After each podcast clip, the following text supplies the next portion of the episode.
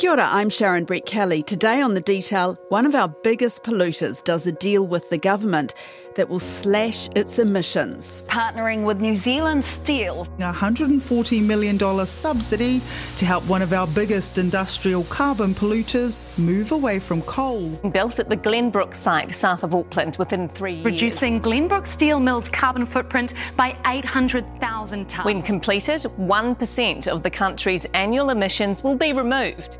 It's a huge amount. It's a huge amount in yeah, one yeah, fell swoop, and absolutely. it's and it's it's very cheap, and it needs to happen. The thing that needs to happen is this. A new $300 million electric arc furnace is on its way to replace the existing oxygen steelmaking furnace and two of the four coal-fueled kilns.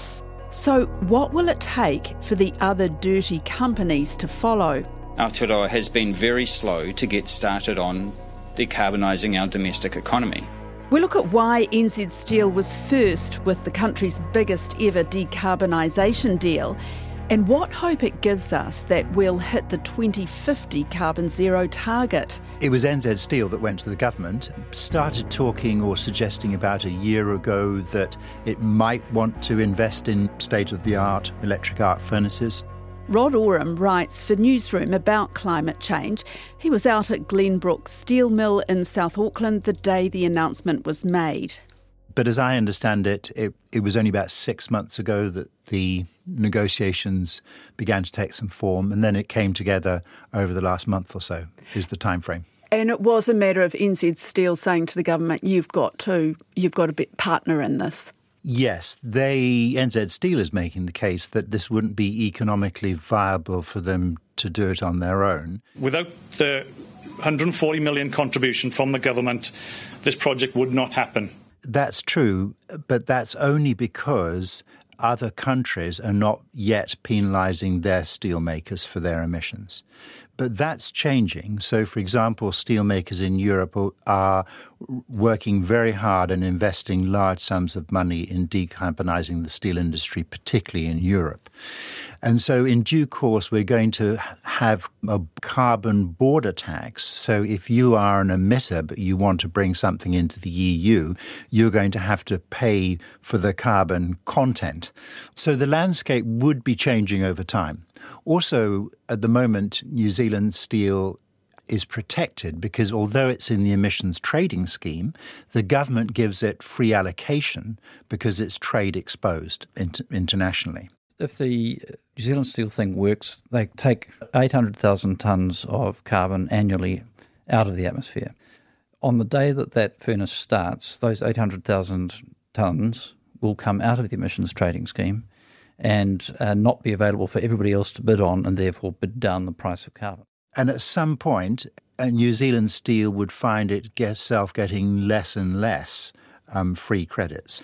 So, so, it was I, so basically it had to had to do something. There was no rush, um, but I think it was extremely wise to take first mover advantage because the money that's coming out of the ETS uh, which can be reinvested in projects like this, mm. is a dwindling pool of money.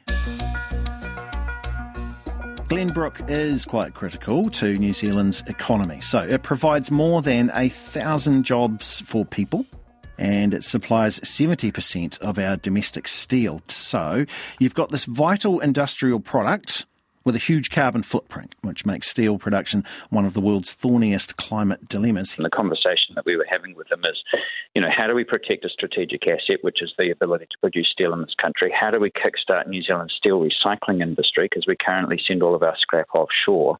Uh, and, and how do we decarbonise um, the, the operation here faster than it might otherwise have happened? So, a deal that offers wins all round, really. But Rod Oram reckons there's something else going on at the Glenbrook Mill that's really important. It's getting old and it needs a lot of investment. By committing to this electric arc furnace and potentially a, a second one, New Zealand Steel and its parent, BlueScope, is actually making a, really interesting commitment to Glenbrook because you can't just have this these two new furnaces sitting there with all the old kit surrounding them. They're going to have to invest upstream in the process um, to modernize what goes on. Um, and potentially they can then also invest downstream because they can now show that they have low carbon intensity steel, uh, which in due course will have an explicit market value, and therefore there might be some new products for them that would be competitive. And the argument from the government has been, well, it's not taxpayers pay, paying for this because it's gone through the Government Investment in Decarbonising Industry Fund, and that is paid for entirely by other polluting businesses. So we're committed to recycling revenues from the emissions trading scheme, and that's where this money comes from. The government diverts some of the money that's generated from the emissions trading scheme into GIDI, as it's called. Mm. Uh, and yes, that's its source of funding. And that's why it's important for emitters to keep an eye on that longer, that medium term view that we seem unlikely to have a government that will uh, stomach a higher carbon price, and therefore the money available for these sorts of things is going to be more constrained. Ah. So that's that's the the first the, the first mover advantage that New Zealand Steel has got by securing 140 million dollars from that fund because that fund will be dwindling, or rather, it will dwindle, but also there'll be more calls on it from other people mm. coming up with other projects. We applaud New Zealand Steel moving from you know uh, fossil fuels into electrification. We think that's fantastic. But let's keep in mind this is a large, profitable foreign multinational company. The parent company BlueScope uh, reported a profit of 2.8 billion Australian dollars last year. It seems like it's such a good deal all round, is what we're hearing. But would it have been even better if it was a New Zealand company that had done this deal? No, because the economic benefits that flow to New Zealand, it depends what the ownership of the New Zealand entity was, but there would be most likely there would be international shareholders in there anyway. So, you know, their share of profits and returns would go offshore. I, I, I, we shouldn't be hung up on that. Okay. But we, we should be grateful grateful. We should be willing to work with capital of whatever reasonable origin, um, as long as we're seeing benefit for New Zealand. For the ordinary person to understand, it will be equivalent to taking 300,000 cars each year, the equivalent of taking all the cars in Christchurch off the road. I really don't like comparisons like that because I think it gives a false sense of security. It's like, oh, that's handy. We're just going to build an electric um, arc furnace down in Glenbrook, and we needn't worry about 300,000 cars because, you know, we've cancelled out the emissions. And it's like, well, no, because we've got to shift on the cars as well. If it at least gives people some sense of the scale of this, that's important because we, individuals, um, communities, businesses, um, major businesses, government, we all need to be making climate commitments um, that are really bold and ambitious. We just need to see all businesses um, making such big climate commitments. And steel isn't the only industry relying on coal. That's the big question is whether there'll be big subsidies like this one coming for the likes of Huntly Power Station and Fonterra. The Prime Minister today careful not to rule it in or rule it out, but he did say there is still a big chunk of that fund available. We're talking here about GIDI, the Decarbonising Industry Fund. So far, nearly 70 projects have been co funded. And as we heard, a big chunk is still up for grabs, just under $500 million. But Rod warns the fund is dwindling. So, where does that leave other big polluters, the 10 companies that emit even more than NZ Steel? We're talking Fonterra, the meat processors, the oil giants. The oil companies, whatever they say, they are not actively engaged in getting out of the oil production and refining and selling business. To be I mean, this is true worldwide. You know, they can say, "Oh, we're investing all sorts in in green energy and all that." But I got pretty tired of Z Energy going on about that, and now it's been bought by Ampol out of Australia. They were even further behind than Z on that. Uh, so nothing's going to happen from them. The farming entities are, are interesting, um, and you need to differentiate two separate things within them. The easy part is the processing side, which is carbon dioxide from running meatworks and dairy plants. But in Fonterra's case, for example, that's only 9% of its emissions. And it is doing stuff. It's putting uh, biomass boilers in, it's trialling batteries. An organic polymer battery.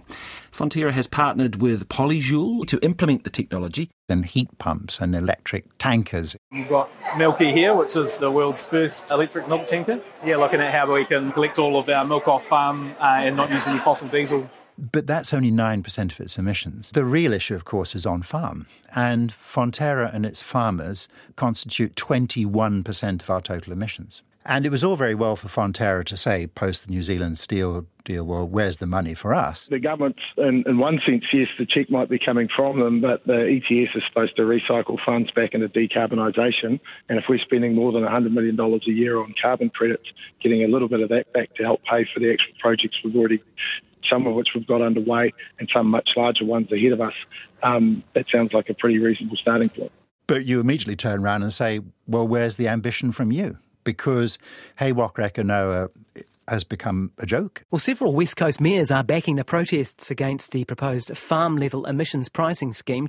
The farming lobby group Groundswell wants out of all taxes on their greenhouse gas emissions, including the just drafted He Waka Eke Noa partnership. And um, farmers are still refusing to set, I would argue, very reasonable targets for methane reduction.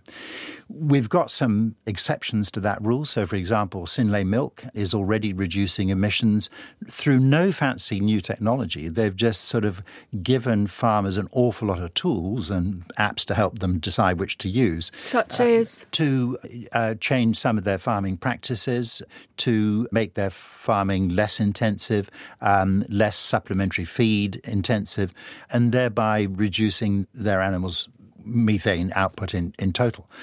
So it's very frustrating to see the primary sector say, give us lots of money. And you say, well, sure, but where's the ambition? I can predict that farmers are going to come back at us for this, saying it's a very difficult environment and we are we are trying hard. And you do hear about individual stories, don't you? Yep. Where the work is and going I'm afraid on. my response to that is look to the dairy industry leaders in the world. You are not a leader in this. New Zealand. Who are the um, leaders? Well, for example, Nestle, the world's largest food um, producer, uh, its goals are a 50% reduction in its total emissions by 2030 and carbon neutral by 2050. Fascinatingly, of course, uh, Nestle is also Fonterra's largest customer. So I'm would love to find out, and I so far failed to find out what Nestle is actually saying to Fonterra.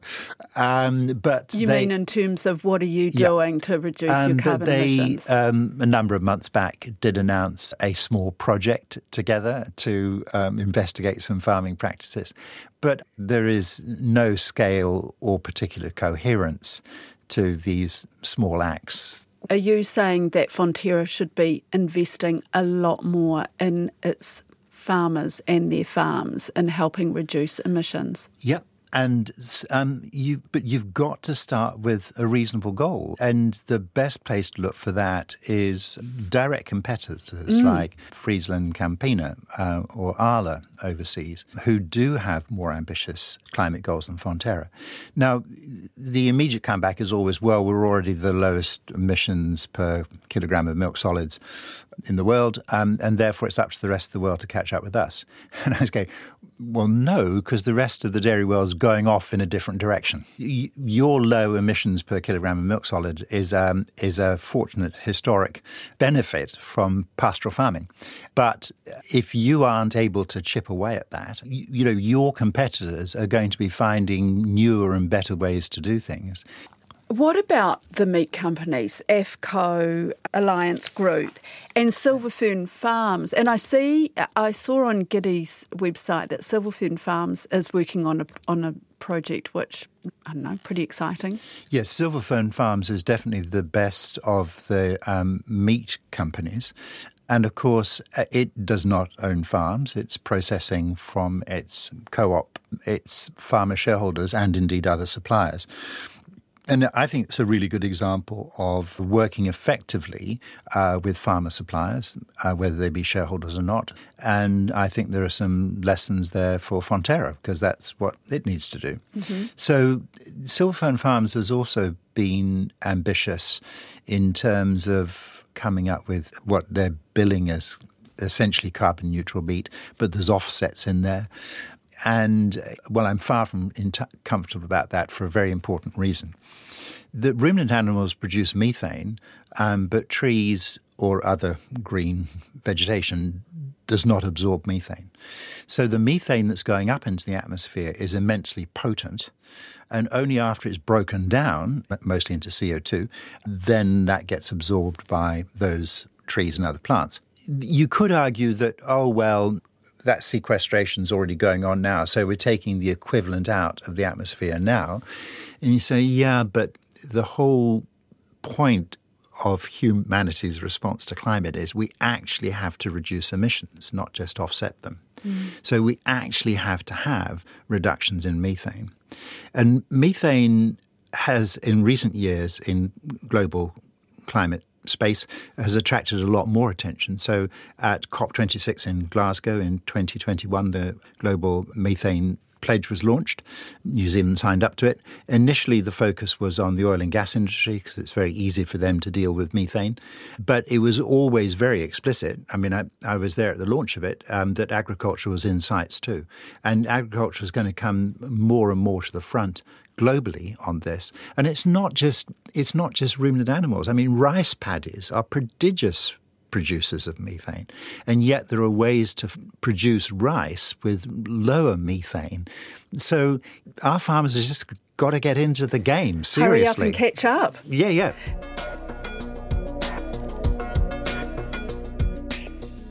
Back to NZ Steel, you made the point that it was in some ways an easy deal to do because there's one source of carbon emissions at NZ Steel. Is that right? No, it, as as an entity, as a plant, it's yeah. a single source. Yeah, single source. Yeah. Whereas, I mean, I suppose you can argue with Fonterra that that Fonterra with its farmers, it's not single source. It's spread all over the, the place. responsibility is single source, um, but it has to work with a lot of farmers rather than just sitting around the board table saying, right, it makes sense for us to put an electric arc furnace in and let's do it. That's why I'm emphasizing that we've got to get behavior change across all businesses, all of society, be carbon conscious, wanting to, and actually reducing our emissions. It, it applies to us as individuals. Uh, I'm not picking on farmers. you know, we have all have this responsibility. Mm. Um, and so this deal with New Zealand Steel doesn't help us down that behavior change route for all those myriad sources of emissions, but still, it was worth doing. And that brings us to Tiwai Point aluminium smelter at Bluff. Not one of our top 10 polluters, but up there. Its on again, off again presence in New Zealand is on again, and it might stay in the country until 2039. It appears Rio Tinto are ready to cut some sort of deal at Tiwai. This has been the ongoing debate over whether they stay, whether they go. But it's going to have to invest in a lot of new technology. It's got to get to emissions free anodes in the. What are anodes? They're, they're the carbon rods that go into the pots where the aluminium is refined. I see. Um, and so huge electricity pours through those, uh, the anode and the cathode. But um, in that process, there's a lot of carbon in the in the anode. And in the process, that gives off um, CO2 I because see. it, it degenerates. However, Rio Tinto has been working very successfully on a new technology in its smelters in Quebec. And so we need that technology here. But they're also going to need to um, contribute to investing in renewable energy because their energy needs are huge. But the Bluff smelter can't just keep relying on Manapouri as an existing generating system. It needs to come up with some capital to help um, build out our renewable electricity generation. So, will those things be a requirement of them staying in the country? Yes, they have talked loosely about those sorts of things. So we've yet to see a plan that how it might eventuate, and and crucially, they also have to agree to a more realistic and reasonable price than they get electricity currently. But the fact that um, the Bluff smelter has always produced incredibly high quality, very pure aluminium um, and 100% renewable electricity, there should be more of a premium for that in markets in the near future, and therefore it's worth their while to invest in this. Of the NZ Steel deal, Patrick Smellie from Business Desk wrote that the big thing is that it delivers hope. What did you think? Someone who writes about it all the time, did you feel a sense of hope from it? Oh yeah, it was well worth going to Glenbrook on a Sunday afternoon. For, well, I'm a sucker for looking around. One of the best things about being a journalist is being able to go and see things being made or done. And I hadn't been to Glenbrook for a long time, so I kind of wanted to go anyway. Yes, there is a sense of hope, but uh, I think it's quite particular. It's about a major company having a deep think about what its future is and being prepared to put some money into that for that big step on the way to a carbon zero economy. Yes, I hope this will encourage other people to do some very different things. I, I still have some reservations about the logic of all this not the least of which the electric arc furnace uh, and hopefully its sister furnace will be using largely scrap steel. There is a big emphasis in the worldwide steel industry in terms of their routes to dealing with all their emissions, uh, a much bigger role for scrap. So scrap is becoming, scrap steel is becoming, or always was, a, a fairly hotly traded international commodity. It's going to become more so. And so one can imagine a time when the demand for scrap is so high people overseas will be prepared to pay a lot for it, and the scrap will exit the country. Mm. Um, and therefore, New Zealand steel will be stuck. I think there, at that point, there is a case to have some um, controls, some limits to the export to ensure that there is an, enough scrap here in New Zealand. But also, we do a much better job of recycling steel than we do now. This would be a really interesting way to achieve much more circularity in what we're doing. In, other words, making sure that uh, end of use we um, recycle, reuse, repurpose, resmelt steel. You know, if we've had decades of like, oh, you can't interfere with trade, no import, no export restrictions. The world's changing. So I think we're seeing a very logical if buts and ands coming into free trade. And therefore, if the supply of scrap gets difficult for New Zealand steel, we need to work much harder at making sure we scoop up all the scrap we can in New Zealand and possibly restrict um, some of the exports of that to make sure that the Glenbrook mill remains economically viable. That's it for today. I'm Sharon Brettkelly. The detail is funded by the Public Interest Journalism Fund. Phil Benge engineered today's podcast. Bonnie Harrison and Sarah Robson produced it. And thanks to Rod Oram. Ka